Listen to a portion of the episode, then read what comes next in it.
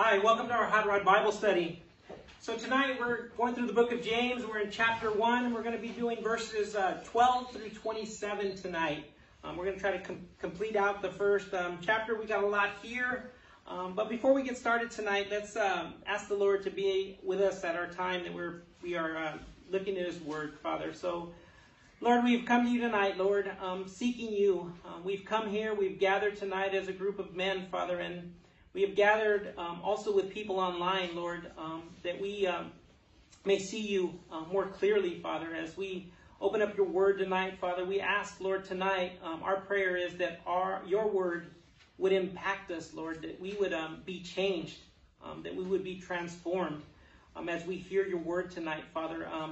we ask as we go through the book of James, Father, that it is a, a powerful book, Father. Help us to be are receptive, help our hearts to be open, help our ears um, to take in all that we're going to hear tonight, Father. We've come tonight, we've gathered to hear from you tonight, Lord.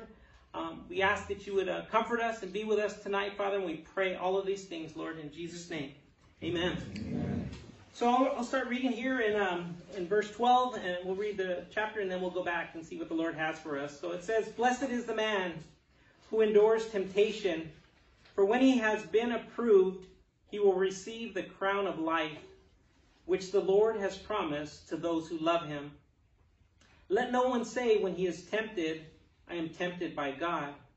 For God cannot be tempted by evil, nor does he himself tempt anyone. But let each one, uh, but each one is tempted, and he is drawn away by his own desire and enticed. God bless you. Then, when desire has conceived, it gives birth to sin, and sin, when it is full grown, brings forth death. Do not be, be deceived, my brethren, my beloved brethren. Every good gift and every perfect gift is from above, and comes down from the Father of lights, which whom there is no variation or shadow of turning. Of his own will he brought us forth by the word of truth that we might be a kind of first fruits of his creatures. So then, my beloved brethren, let every man be swift to hear, slow to speak, slow to wrath, for the wrath of man does not produce the righteousness of God. Therefore, lay aside all filthiness and overflow of wickedness, and receive with meekness the implanted word, which is able to save your souls. But be doers of the word, and not hearers only, deceiving yourselves. For if anyone is a hearer of the word and not a doer, he is like a man observing his natural face in a mirror. For he observes himself, goes away, and immediately forgets what kind of man he was. But he who looks into the perfect law of liberty and continues in it, and it is not a forgetful hearer, but a doer of the work, this one will be blessed in what he does. If anyone among you thinks he is religious and does not bridle his tongue, but, uh, but deceives his own heart, this one's religious is useless. Pure and undefiled religion before God and the Father is this to visit orphans and widows in their trouble, and to keep oneself unspotted from the world. And so, as we've been uh, going through the book of James here, um, what some of the things that we, the first half that we saw in James, if you weren't with us last week as we opened up the book of James, just a couple of real quick things. Um, it was written um, 45, 48 AD. Um, if you don't know, it is one of the earliest books written in the New Testament. Um, they believe it is one of the first books written and so one of the things also we see the book of James, we have gone through of the people in the Old Testament that were um, named James. And this writer of the book of James is uh, believed to be uh, Jesus' half brother. And only half brother of Jesus because remember that Jesus is of the Holy Spirit, right? He, he wasn't of Mary and Joseph, he is of the Holy Spirit of God, right? And so he is the half brother of Jesus. And so we see that this James um, penned this letter here. Uh, many things, many things that come out of this letter is many people um, say that it's uh, this letter uh, looks a lot like Proverbs. Um, because it has 54 imperatives. It's 108 verses, five chapters, um, and so just 54 different commands that, that uh, he's. One of the things that, that James is in the letter is he is very practical. Um, and it's interesting to see that all the, the things that he points out are things that are current um, today that's going on in our lives and things that are going on in our society. And so um, the book of James is a, very powerful book, even though that it is only five chapters. Um, and so we're going to uh, pick it up here. Uh, one of the things that I didn't mention last week, um, the one of the key verses in, in the first section, verses 1 through 11, was count it all joy uh, when you fall into various trials.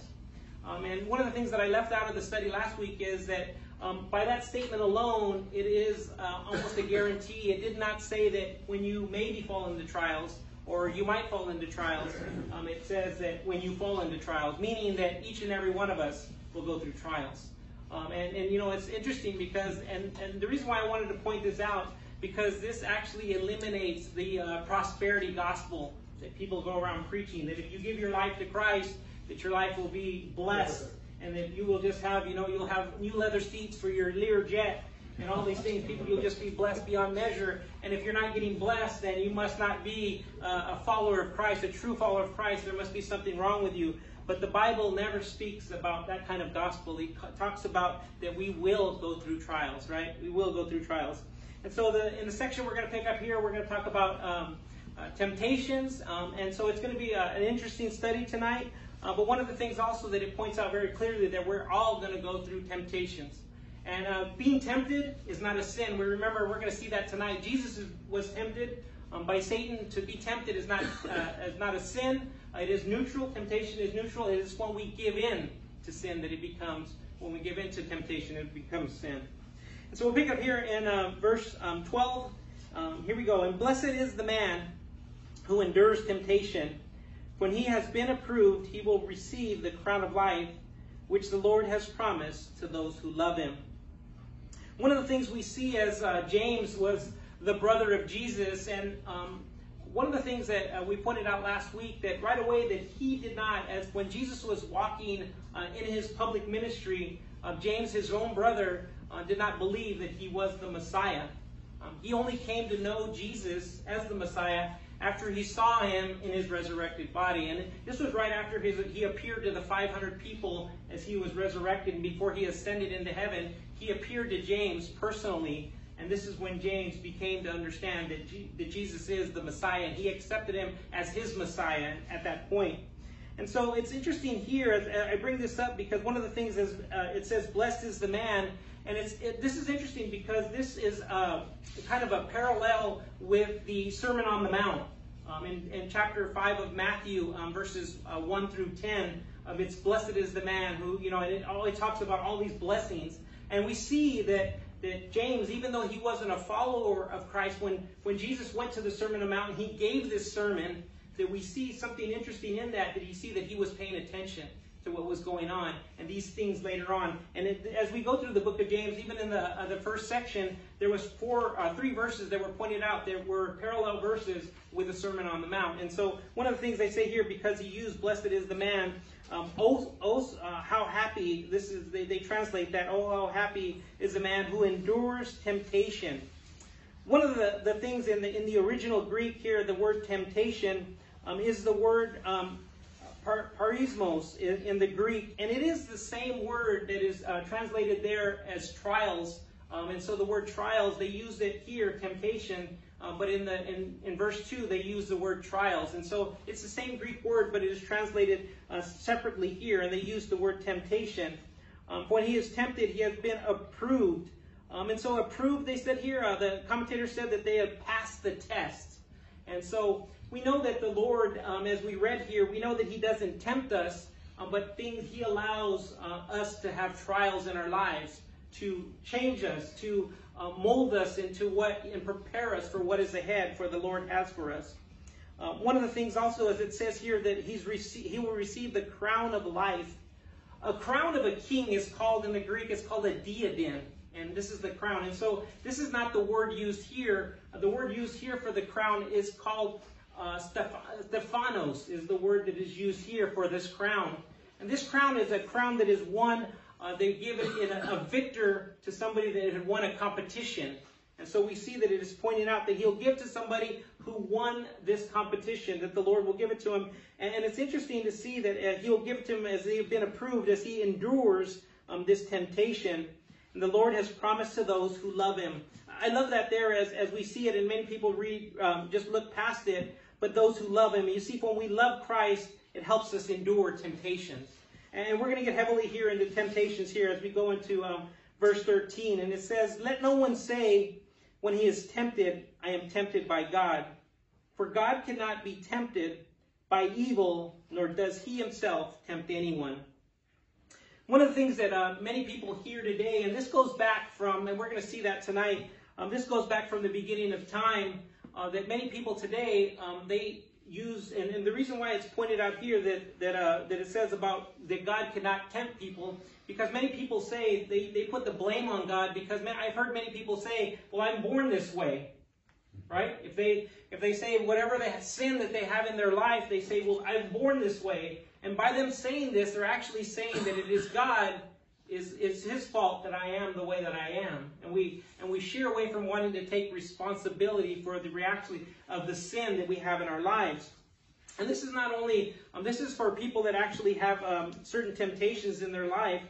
Um, but one of the things that, as like I said, this is one of the tactics of Satan and, and I think us as men, we need to be aware of the tactics of Satan because um, some one of the commentators I love that he said that Satan is a lot like um, the person that writes, and I, I don't watch football at all. Uh, he said he's a lot like the, the person that writes the uh, the uh, what is it? I, I, wrote it down here. Wrote the playbook for the Raiders because he said that Satan doesn't have very many plays. He uses the same one over and over. And I guess the reason why he uses the same one over and over is because it works because it works. And so we see that um, as we go back to Genesis 3, and we remember that Adam and Eve, they sinned in the garden, right? They sinned. We're all aware of that. And this comes from Genesis 3.12, that the Lord, when he went out, God went out into the garden, and he was looking for Adam, and he asked Adam very clearly, he asked him what he had done when he had eaten of the tree of life. And we see that we remember that we see some of the tactics here that, that the blame started very early because he said, That woman you gave me, she gave me of the tree of life, and I ate. So in reality, Adam was saying, Lord, you you help you help you, were the one the reason why I sinned is because you gave me this woman. And you know it's interesting to see that they put the blame on God and they took no responsibility. And it's the, the Satan is doing the same thing in our lives because we don't want to take responsibility for those things. And it, it takes one step further. In the very next verse in 313, he asks the woman, he asked the woman the very thing, What is this that you have done? And she said, This, this, uh, the serpent who deceived me, that, that it was in the garden, deceived me, and I ate. And so we see again that she was in turn blaming God for saying, The serpent that you put in the garden, it's caused me to sin. And so goes the blame, right? We, we and as we as we need to be aware of this as we are we are men in in uh, in this uh, life. We we oftentimes we we took the the road to to blame God for our sins. So this is one of the things that we're going to see. But I wanted to share a, a short little story with you. Um, there's a, a, man, and he's um, he's having some financial troubles, him and his wife. And so he sits his wife down. and He says, "We need to have a little discussion." And and, his, and he tells his wife, he says, "You know what, honey? We need to actually watch our spending for the next couple of months because uh, we're we're starting to get in in some kind of financial trouble. Nothing serious." But if we watch our spending for the next couple of months, we should be able to get out of this. And so she agrees. Um, a couple of weeks later, as he's getting dressed in the morning to go to work, he's starting to thumb through the, the closet and he sees a brand new red dress he has never seen before hanging in there and it's got the price tag on it. Mm-hmm. And so he grabs it off the, the coat hanger and he walks it out where his wife is and he said, What is this red dress? Didn't we have an agreement? How could you not resist the temptation to buy this dress? You should have done something. You should have really given it serious thought about what you agreed to or what we agreed to. Couldn't you say something like, Get behind me, Satan? Couldn't you do something like that that, that, that they didn't allow you to get this dress? And she said, You know what? That's exactly what I said. I said, Get behind me, Satan. And he said, It looks good from here, too. and so I bought the dress. And so this temptation kept me from buying the dress. And so the, the, the, the, Satan said it looked good from behind as well. And so this is the reason why she bought it. Who told you to tell that joke? It was Wayne, right? And so we, we see that, uh, so goes the, the, the, blame game, right? And so we see that something here in this verse in 13, we see that evil, uh, God cannot be tempted by evil, nor does he tempt anyone. And like we said, we, we know that through the, the book of Job that he allows trials to come into our life, but he does it to build us up, to prepare us for what is ahead. God never tempts us with anything evil. He cannot uh, tempt us with anything evil. Um, and so here in verse um, 14, it says, But each one is tempted when he is drawn away by his own desire and enticed. Um, we see something in this that we see exactly that we are drawn away um, by our own desire. You see, uh, I wanted to give you an example. Is if Satan came, and oftentimes he, he tempts us with the desires that we already have inside us. And so if Satan came and he wanted to tempt me, and he used a spaghetti dinner and he gave me all the fixing with a nice fancy meatballs and all the things. You see, I, it wouldn't be a problem because I don't care for spaghetti at all. it wouldn't be a problem at all. But just be reminded that the things that, that, that Satan tempts us with is something that we already have inside of us already. It's something that we have. He doesn't tempt us with things that he knows that we don't have. And so he tempts us with things that we have inside already. And we see that. Hey, Mike. Go ahead. What about a low riding Impala? Yes, yes. He tempts us with all those things. He tempts us, yes, with something that we have inside already. And so, and so one of the things that we see early on um, in Genesis also, um, we see that uh, we see that Satan uses to tempt Eve. This is exactly what he used to tempt Eve, something that she had inside of her already. He used that to tempt her away. And we remember that one of the things that he used that he told her of this tree of life. He used her hunger, right? That she was hungry and she wanted something to eat. Her appetite. He used it and he asked her that she wanted to eat of this tree, right? And he used it to lure her away. Um, and this is what Satan wants to do. He wants to draw us away from those things. And, and like I said, he uses the same tactics over and over and over again to draw her away. And, and we remember that he tried to use the exact same tactics as he did in the garden. He tried to do the exact same tactics with Jesus in Matthew 4. He tried to use the exact same tactics. He tried to tempt Jesus with something that he had inside of him already. The Bible says very clearly that there in, Matthew 4, he said that when Jesus had fasted 40 days and 40 nights, he, and the Bible actually points it out that it says that Jesus was hungry, mm-hmm. right? And he tried to use something that he already had inside of him. And we see that in that he told him, he said, and this is, I love this because this is another tactic of the enemy. He says, if you are the Son of God, and this is another tactic of the enemy, he creates doubt. We remember that all the way back in the garden that he told Eve, did God really say that you shouldn't eat of the tree? Did God really say that? He creates doubt. And this is a tactic of the enemy. And so he said, if you are the Son of God, command these stones to become bread. And we remember what Jesus said, right? It is written, man shall uh, not live by bread alone, but by every word that proceeds out of the mouth of God. And, and we see that, and God, uh, Jesus Christ, He left these very easily. Uh, Jesus could defend Himself because He is God. And He could very easily, but He pinned these in the Bible in Matthew for our benefit. That we would see that it is by the Word of God that we can fight off temptation in our lives that we can fight off temptation. But one of the things that I thought that was interesting that remember that he tempts us with something that we already have inside of us, this temptation that we have inside of us, this desire that we have. And so we're going to see a little bit more about that here in verse 15. Um, I'm sorry, in verse 14, right? Are we in 14 or 15? It's 15. 15, okay. Um, so verse 15, it says, um, Then uh, when desire has conceived, it gives birth to sin and sin, when it is full grown, brings forth death. One of the things that we see in this uh, in this verse that I, love that one commentator said that this desire, when it is conceived, um, he said that the, that oftentimes that this desire is conceived in the womb of our mind. That this this this uh, this desire that we have, we just go over and over and over and over in our mind, and until we actually says till it gives birth to sin, till we actually act upon it and it becomes sin. right? And we remember that what sin does, it's sin, it, it- when it uh, when it fully grown, it, it brings forth death. And death is separation from God. And this is the tactics of the enemy. He desire, he his desire is to draw each and every one of us away from God. This is his desire because I, I wanted to share this with you because I thought it was powerful. That a couple of weeks ago I showed you that part of that rope that we had the red part. Remember that it was the, the time that we have here on earth, and then we saw eternity. Well, this is you see that Satan he knows that too, and this is the reason why he's trying to tempt you away in the red part because he knows his time is short. His time is short, and he's trying to draw you away from the things of God because he knows that separation from God brings forth death. And this is what he tries to do. But one of the things that I thought was interesting, as we see in the in the last verse, um, the word the word uh, drawn and uh, enticed in, in verse 14. Um, these are terms that are used in hunting, and these are also terms used in fishing. And many of you men are familiar with these terms. Um, but the thing that I like about it is, oftentimes when we are tempted, um, with one of the things that we don't see, we see the temptation, and, and like you said though, then we, it, it, it, we really draw our attention to it.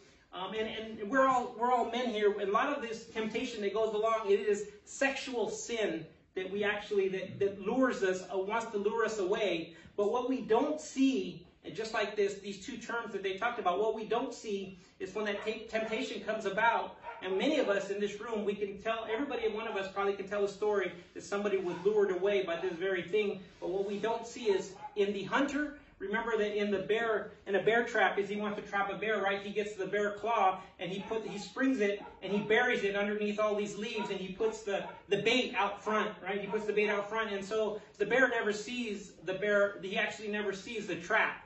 And the same thing is in the in the fisherman, right? When the, the fish he sees the lure and he sees the bait, but he never sees the hook.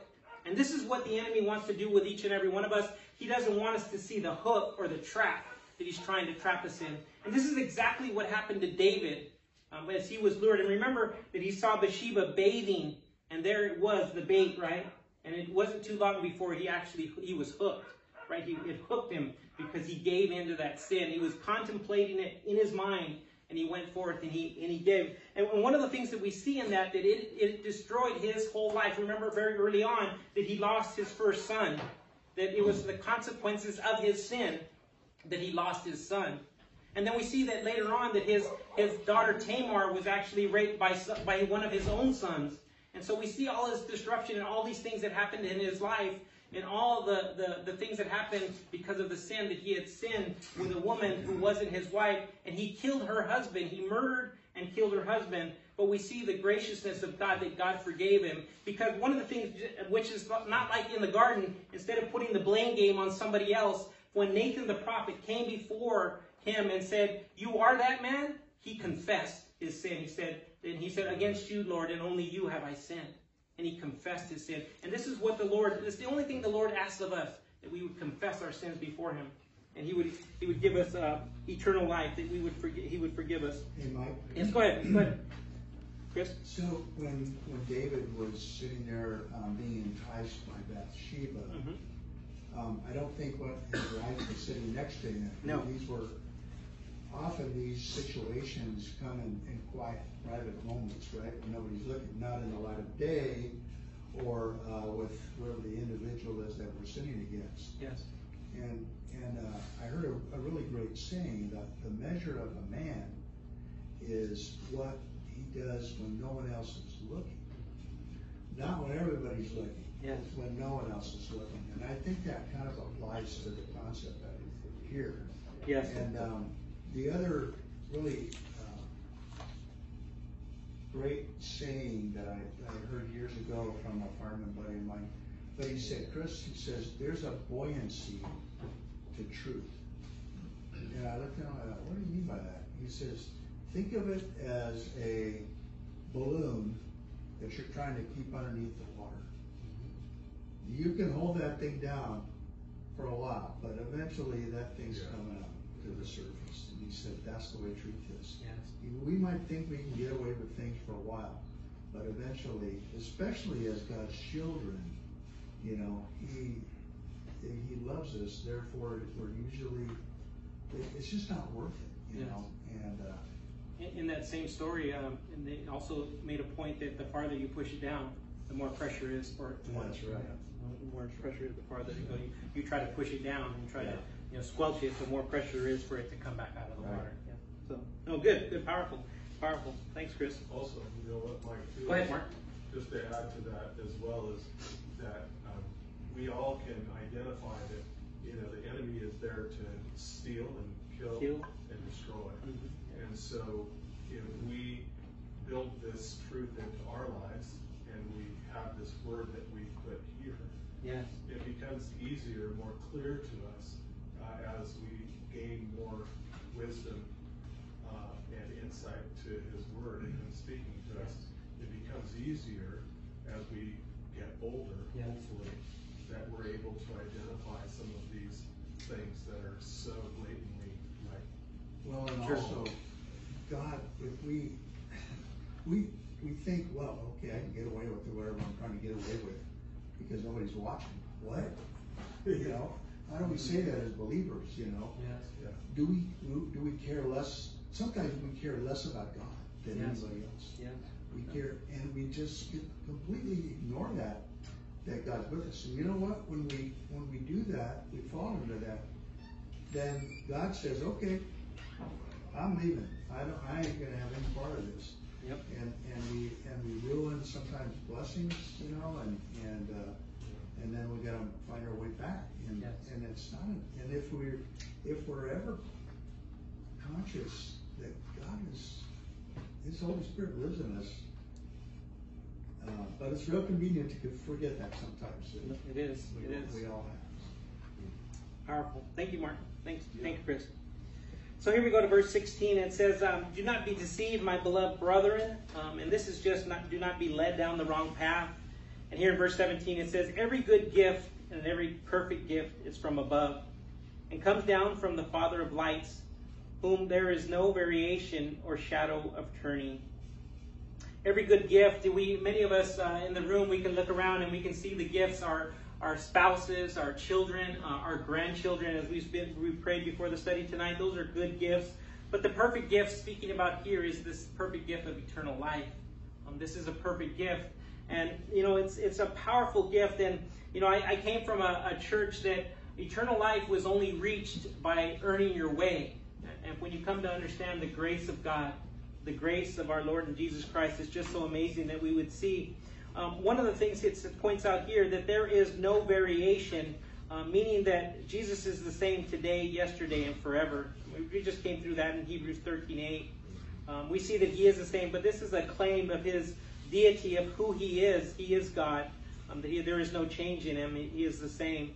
Uh, but I love here when it says that there is no shadow, meaning that there is no darkness. Right? We remember that John um, it was, uh, I'm sorry, it's 812 that said that he is the light of the world. And so we see that in, in Jesus Christ, that he is the light of the world. Before we leave temptations and we go to verse 18, one of the things that I also wanted to, to bring up here as we, we talk about, um, we all, oftentimes one of the tactics of the enemy is also that um, he also wants to, um, the enemy wants us to think that we're missing out on something that we're missing out on something. Remember, um, in the garden, back in the garden, he told Eve also the very same thing.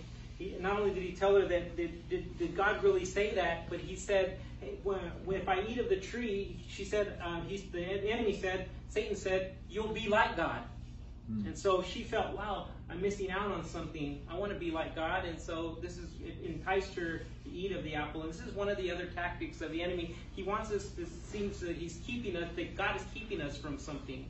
But what we don't see in that, that God is keeping us from something. He is keeping us from separation from Him. And this is the reason why He's trying to draw us not to sin. And you know what, Mike, too, um, before we move out of temptation, it just reminds me of the powerful words that we hear that uh, God always provides a way out Yes, for us. yes, And that story that's so powerful with Potiphar's wife Yes. and Joseph is yes, that, um, you know, the word flee yes, flee. and uh, how we need to, I, in many of those kinds of things, we need to choose to, you know, to say, oh, I'm out. Yes, absolutely. And, and it can be in all kinds of different things. Yes. And that comes from uh, Genesis 39 12. Um, that, that Potiphar, that he, that he actually resisted her and he ran. And we remember that, that her, that garment was still in her hand when he ran and he ran. And one of the things that I think is powerful that Mark points it out, Potiphar, you know, if you don't know the story, it's in Genesis, right, 39. We remember all know the story of Joseph that this Potiphar, first his brother sold him into slavery, and this Potiphar um, was a, a man, and he took him and he made him in control of his whole household. And so this Potiphar's wife, she took a liking to him, and so she was trying to entice him all the time, tempting him, and he wouldn't do it because he had a love for his master. And there's there's two things to be learned about that. That he had not only had a love for his master, who was the owner of the house Potiphar, who gave him everything. He had a love for his master, for our Lord. He had a love for our Lord, and this is what kept him from tempting him. When she tempted him, he ran. And, and like and like Chris said, there, the, the Bible says that there was nobody there. There was nobody. It was just them two. It was only Potiphar's wife and him. That all the servants had left the household, and it was only them. And like you said, though, that character that it was in him that he had left. Um, one of the things that I, I wanted to bring up also, and it's a good thing we're on the subject, um, that James 4 7, that oftentimes I've heard people quote this verse, um, but oftentimes they quote it without something. Oftentimes, and I know many of you have heard this, it says, resist the devil and he will flee from you. Uh, many people um, actually they, they quote this out of the Bible, but what they seem to miss out, and this is for each and every one of us, um, the very first part of that verse, and it is submit to God, resist the devil, and he will flee from you. It's in our submission to God that he will flee from us. We need to submit to God. This that's what gives us the power, because we try to do it in our own will, and we need to say, hey, when somebody tempts us to do something, go do something, and we say, oh yeah, we, we can we can do it under our own power. I'll just when I get there, I'll just tell them that I can't really come inside. No, no, we need to submit to God, submit to God, and say, Lord, give me. And, and like Mark pointed out, He will always prepare a way out for each and every one of us. He will leave us a way out if we will look for that way. And we can even pray, Lord, you know what? I, I'm in a situation here. Help me to get out of this, and He will. You know, Mike, uh, I'm sorry to interrupt. Go you. ahead. It's like you, my, and my daughter gave me this illustration, I'll never forget it. It's like you come to an intersection and you can either make a left turn or a right turn, and you got your GPS on, God's saying, turn right here. And so you start, you look left, but, you know, squirrel, you know, you- there's your temptation down, down the road. And, uh, turn right here, you know, a little small voice is telling you, but you make the left, right? Yep. And then my daughter says, you know what God does? She, she said, just like the, um, the GPS, route recalculation. Yep. In other words, okay, I'm gonna, I'm gonna bring you eventually, but it's gonna be a longer trip for you. Yep. No, and, and, that- and that's important. You see that, uh, that, that just like uh, the GPS, God says recalculate, and He recalculates us. That's how much He loves us. And, and oftentimes, I, I grew up in a church that I always thought that God, when He got to that road and we went down the wrong mm-hmm. path, that He said, "Okay, you're on your own." But He doesn't. He still loves us, and He still, like you said, He sends the hounds of heaven after us to draw us back. That's how much He loves us. And Mike, I think it's really important that we, you know, stay in the Word, because if you stay in the Word, you have joy in your heart. Yes. If you have joy in your heart, you're not tempted by wickedness. Yes. Yes. I mean, you, it, it will tempt you, but, you know, if you're joyful in Christ, Yes. like, hey, you know, Yes. He fills you. that doesn't appeal to me like Yes. it used to. Yes. No, and I think it's powerful what you said, JJ, because, you know, oftentimes the world, we try to fill us, ourselves with happiness, but joy comes from the Lord. Joy. We have that true joy in your heart from Christ. It's kind of like our spouse. Our spouses are so good to us. How could we do something wrong to them? And that's the same thing with the Lord. We have that relationship with the Lord that He has been so good to us. He has blessed us beyond measure, even when we should be blessed. And, and William would always point this out. We're blessed more than God. If we actually got what we deserved, we would just be like a, a, a, a ash on the floor, right? We wouldn't be. If that's truly what, if we, we got what we deserved, but God has blessed us so much that He that He gives us a true joy, and we come to understand that joy. It's powerful. Go ahead. Yeah, a real Gil. simple uh, example, I guess it's like uh, habitual training, you know, from going from one direction to the other. Because of my wife's heart situation, we went through cardiac rehab, right? Eight weeks or whatever. And part of that program, they, they tried to inoculate you into becoming a vegetarian because there's all kind of evidence that if you, you know, if you're on your last leg, so to speak, that will really help your heart. Yes. right? Okay.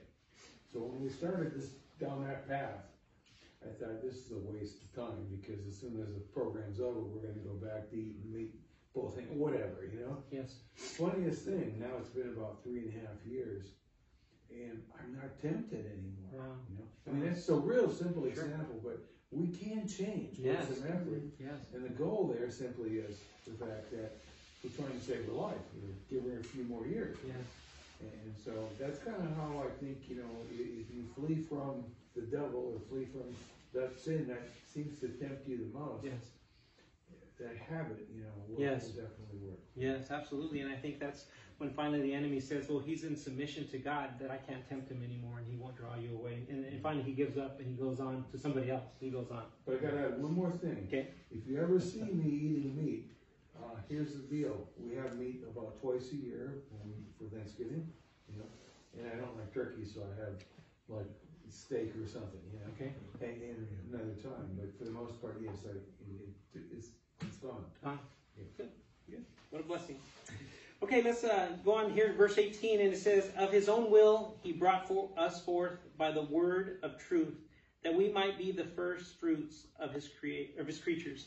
So this is goes back to the Old Testament. Like I said, though, this book was written to Jewish people who have come to know Christ as their Savior. And so the first fruits that they remember as they grew a crop, they would give the best crops to the Lord. They would give them to the Lord in anticipation that the Lord would continue to bless them in the rest of the season. And so this is what we are called to be the first fruits of his creatures, that we are called as believers to be the first fruits. Drawing that he would give us, of us that we would draw others to know Christ.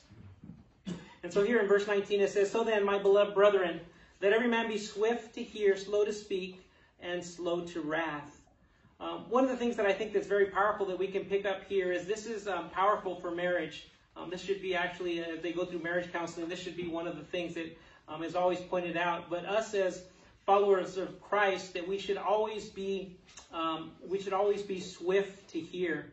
Um, this is one of the things, and slow to speak. This is the reason why God gave us two ears and one mouth. But oftentimes we seem to to speak about it. In James, in the book of James, we're gonna he's gonna talk a lot about the tongue, um, and we're gonna see that in the next um, couple of chapters. And so, also slow to wrath, um, that we are to be slow to anger. Um, and this is all part of our prep work as us being followers of Christ. Um, and just really quick, I know some of you guys are painters, and if any of you have ever painted a house or painted a car, then you know that actually the physically part of the painting of the car or painting of the house is not the hard part. It's all the prep work that goes on behind it that actually is the difficult part of it. And I remember I was working as a painter's helper. I was working as a painter's helper um, here in the local Chevrolet dealership, Tom Bell. I was working there, and, and I, I, the part that I always remember that they would say, okay, if you're a painter's helper, you get to scuff all the, the door jambs in all the cars that they're going to paint. And so that was, I would scuff them up. And, and I always remember this, and I told the guy, his name was Sal, and uh, he was the guy that was training me, and, he, and I would tell him, why are we scuffing these things up? And what, what does that do? What does that do? I didn't understand. What does that do? Go ahead. And The grip. yeah, it, it- so it's so the paint. So it says so. He would tell me that he would say so it can adhere. The paint would adhere to it. It has something to grab onto. And so this is us as we are followers of Christ, and when we are uh, are, are hearing and are slow to wrath, these are part of our preparation uh, that we would grip onto the Word of God, that it would stay embedded in us. It would stay embedded. And this is part of the prep work that we see that goes on here. And so, verse 20 it says, For the wrath of man does not produce the righteousness of God. And we all know that when we fly off the handle and, and people see us, and especially if they know that we are believers, um, that this actually, um, this we misrepresent God. And so we should really try to control. And once again, as many of you have pointed out, is in his submission and being in God's word. Um, but we remember that the attributes of God, that God is love, and that comes from 1 John 4 8. And so um, we are to continue to be in love. So here in verse 21, 21, it says, Therefore lay aside all filthiness and overflow of wickedness, and receive with meekness the implanted word, which is able to save your souls. Um, really quick, I'll, I'll just uh, leave out the, the rest of it, but I'll, I'll, I'll fill you in on this wickedness and filthiness. Um, filthiness, actually, in the Greek, it comes from the word uh, rupos. Um, and rupos, in the medical term, would mean wax in the ear. Um, and this is important that, that rupos, that wax in the ear, this is what keeps us from hearing the word of God. And, and, and the reason why that, that and those are the, the, the filthiness is what keeps us from hearing the word of God. That uh, that word of God is which would save our souls. And so we need to um, hear the word of God to save our souls. And so I thought it was interesting that that Greek word actually in the medical term meant that wax in the ears. So here in verse 22 it says, "But be doers of the word and not hearers um, and not hearers, deceiving yourselves.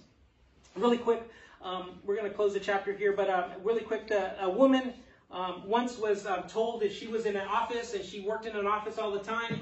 And really quickly, the, the, the uh, she went to the doctor she said she was feeling kind of sluggish. She was not herself. The actual, the uh, they told her very quickly. They told her the doctor told her you need to get exercise. We need to you need to go out and you need to get exercise. And so what she did is she said, "Hey, I'm gonna. You can actually join a gym." And she said, "I'm gonna join a gym." And so she went before them and she said, "I'm gonna join this gym." And so she went to the clothing store and she bought this really nice outfit that she was gonna work out in. She bought this headband, the sweatband for her head. She bought her wristband. She bought her some really high dollar sneakers to go. And so when she went to the gym for the first time, um, the people seeing her coming in that were normal people that went to the gym, they were impressed by her. They said, "Wow, this woman must really be a, like a, a workout person. The way that she's dressed, she just fits that profile. That she looks like she's somebody that's going to come and going to work out."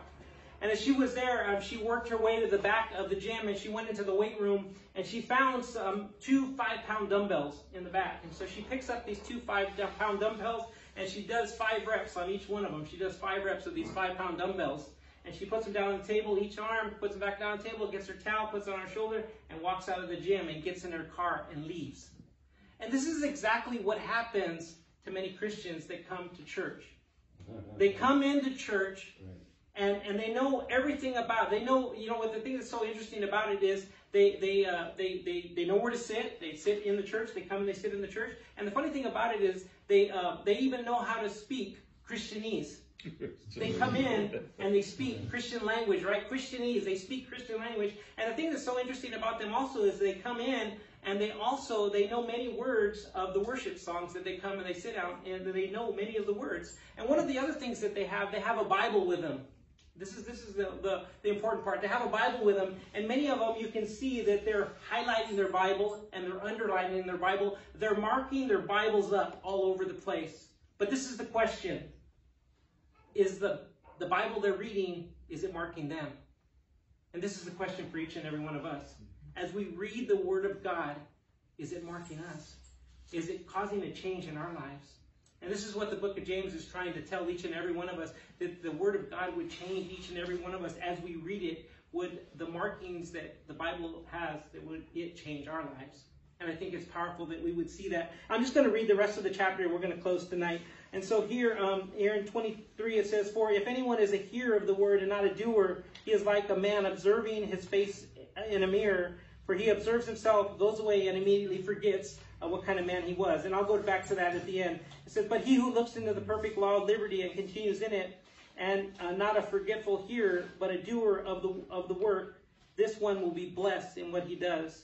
If anyone among you thinks he is religious and does not bridle his tongue, but deceives his own heart, this one religion is useless. Pure and undefiled religion before God and the Father is this to visit orphans and widows in their trouble and to keep oneself unspotted from the word. Really quick, I'm going to go back to 23 to close tonight. And it says, If anyone is a hearer of the word and not a doer, he is like a man uh, observing his natural face in a mirror. For he observes himself, goes away, and immediately forgets what kind of man he is. And so this, uh, I thought this was interesting as it uses. I love the way that the book of James here uses um, this mirror, because, and I love the way that he points out specifically men, because we see that women, when they go before the mirror, they look intently into the mirror, and they look for things to improve, right? They look for flaws, right? When they look in the mirror. But us as men, we look in the mirror, we glance at it, we go away, and we forget what we saw in the mirror. But this mirror that we're speaking about here is the Word of God. The Word of God is the mirror. And the thing that's so interesting about this mirror that we look into, that, that, that mirror needs to change us. When God's Word points out things in our lives, we need to be changed by that mirror. That we can look in the mirror and that we can see that there's areas of our lives that we need to be changed. But the physical mirror that we look into, as we look into a mirror, they can only we only see our outward appearance. But the Word of God points to things in our inward that need to be changed. And so, each and every one of us, as we look into the mirror, my prayer is that each and every one of us would look in that mirror intently on the things of God that would want to change things in our lives and make us be more like Him. Amen? Amen. Amen. So, Don, we're going to come and close. So, Father God, we thank you, Lord, for um, your word tonight, Father. Um, we thank you, Lord, for all the interaction tonight, Father, as we hear um, and we feel your Holy Spirit moving uh, throughout this room, Father. We ask, Lord, um, that you would uh, continue to um, guide us. Would you continue to pour your love and your grace upon us? Uh, we thank you for your love, Lord. We thank you for the study of James. Um, and, and Lord, we, we praise you and we love you and we pray all of these things in Jesus' name. Amen. Amen. Thank you, Mike. No, thank you, gentlemen.